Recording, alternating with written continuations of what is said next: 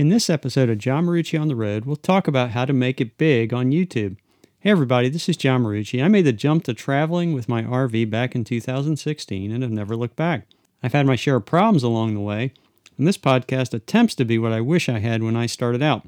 Okay, so this episode will be a bit different as we get into how YouTube works and my experience with being a content creator. Have you ever seen a title on a YouTube video similar to our topic?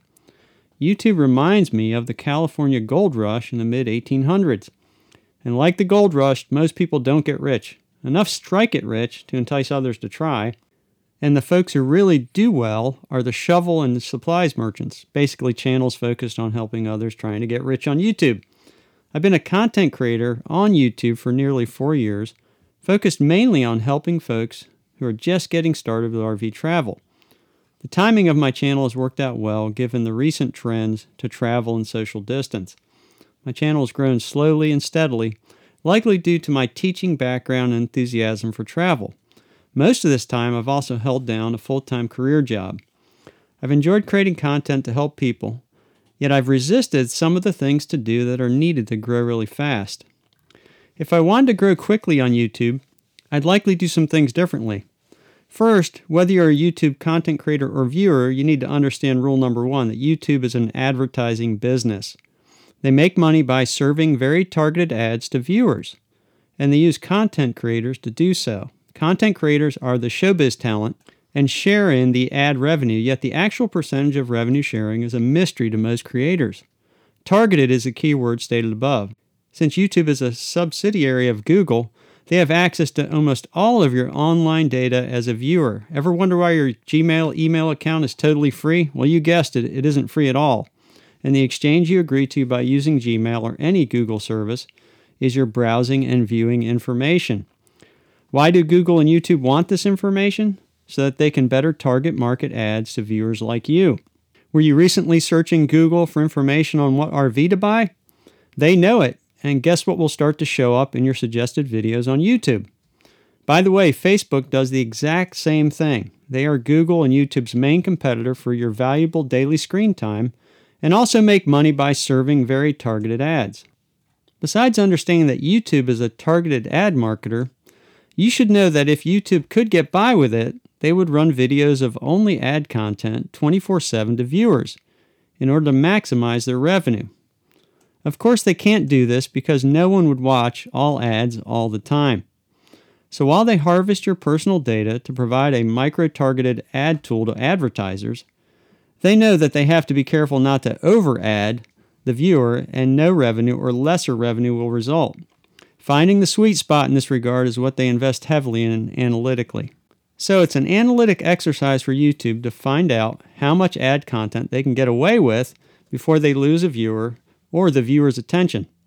This sweet spot of serving the optimal amount of ad content can be different based on the viewer's sensitivity to ads, the time of day, the content being presented, et cetera. Catastrophic failure for YouTube is if a viewer gets fed up with the video, including ads, and hops over to Facebook. A lesser failure is if a viewer jumps out of a video to watch another video on YouTube. Hey, at least we can serve another ad. So of primary importance is that you begin to see what the objective of YouTube is and isn't. There are some parameters, but basically YouTube wants more ad revenue and needs to serve more ads to get more revenue.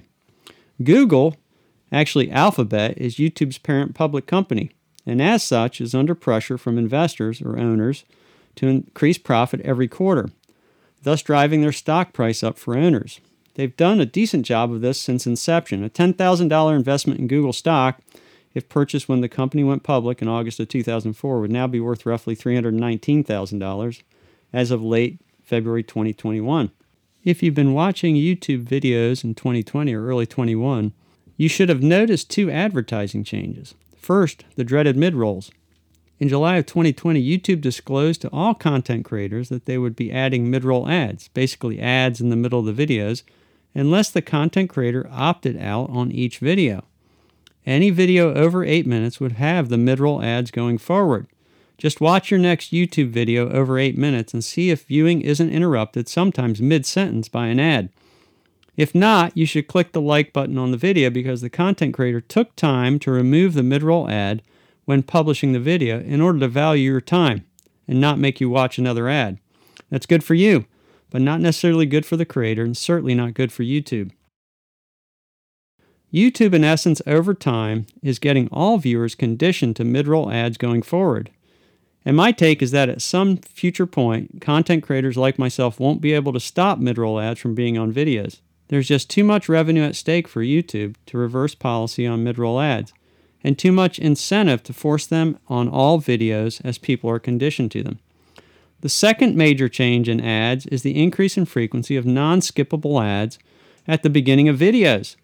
I think this is becoming more and more the norm, that non-skippable ads are being served before videos. It makes perfect sense from YouTube's perspective. When you skip ads, likely no one makes money, and the advertisers don't get their ad viewed. So the advertisers likely won't keep advertising, meaning less money for YouTube. It wasn't until I started advertising on social media that I really got this point. These platforms have invested billions to perfect the art of micro-targeting, so someone like me can send my ad to an extremely fine grain of people who would likely want to know more. This greatly reduces my cost to reach the next interested person with my content. It's also important to understand that viewers differ in terms of how sensitive they are to ad interruptions. I may hate all ads and actively skip them, while others may not care and watch everything, including the pesky mid-roll ads. There's a huge amount of analytic talent and computing power in these large social media companies set against this issue. Billions of advertising dollars are at stake. Squeezing out just a marginal increase in ad serving time per viewer means a potentially huge increase in revenue. So in light of these things, let's ask and answer our main question. Who does YouTube want to partner with in terms of content creators to make as much money as possible? Remember that for YouTube to make as much money as possible, they need to serve as many ads as possible to as many people as possible for as long as possible. So who would be the model creator to help accomplish this goal? Given all we've discussed this far, it isn't too difficult to deduce who YouTube would want as a model creator.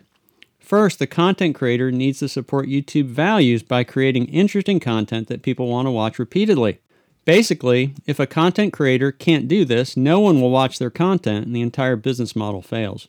So we need to find lots of people who produce quality, entertaining, or educational videos that other people will watch and want to watch again.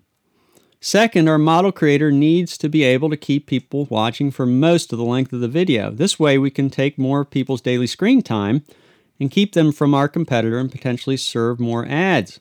The creator has to be able to keep people's attention throughout the video. Third, our model creator really needs to allow ads before, during, and after the video, so we can serve up a bunch of ads.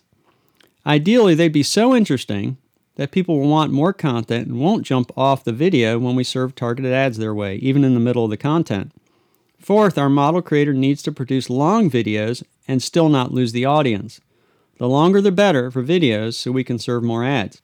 Now, speaking as YouTube, that we have the main ingredients for our model creator, we'll tweak our search algorithm so that this type of creator is easy to identify, and so we can promote their content. After all, once we have a successful creator, let's just add more people to their channel so we can reproduce the outcome at a larger scale and make more money. You get the point, hopefully, by now. YouTube knows how to make money, and they know who makes money for them.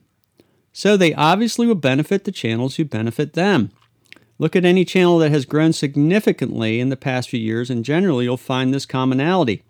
The channel produces interesting or entertaining content with longer than average video length. The channel has personal talent or attractiveness that keeps their viewers engaged, and usually allows all ad content. To summarize, if you want to really grow on YouTube, work for YouTube and make them money, plain and simple. It's an advertising business for them and show business for you. If you can't draw and keep an audience, you'll be panned by your boss, basically deprioritizing search results, and struggle. If you happen to be able to keep and grow an audience, they will promote your channel and videos since they see you are generating revenue for them, your top talent. None of this is to say that you shouldn't be on YouTube. Likely some of the greatest creators never try this medium. YouTube is absolutely the best tool to learn just about anything. If you can tell a great story visually, or an excellent teacher, or funny, or talented in some way that can draw and keep an audience, then you should by all means give it a shot. Be aware that your boss is an ad agency trying to sell ads, and you're the talent that they're leveraging to make money. They likely will never let you know your cut of the revenue, but be assured that'll be just enough to keep you posting videos. You'll have to decide along the way just how much you want to be a model creator and how hard you want to work for your boss. That'll do it for today's episode. Remember, you can find more great information on living life remotely on john marucci dot com. As always, we appreciate your support of this show and the channel by starting your shopping from our Amazon storefront. Just go to john marucci dot com and click the Amazon store link. Thanks for listening. Stay safe. This is John Marucci, and so long for now.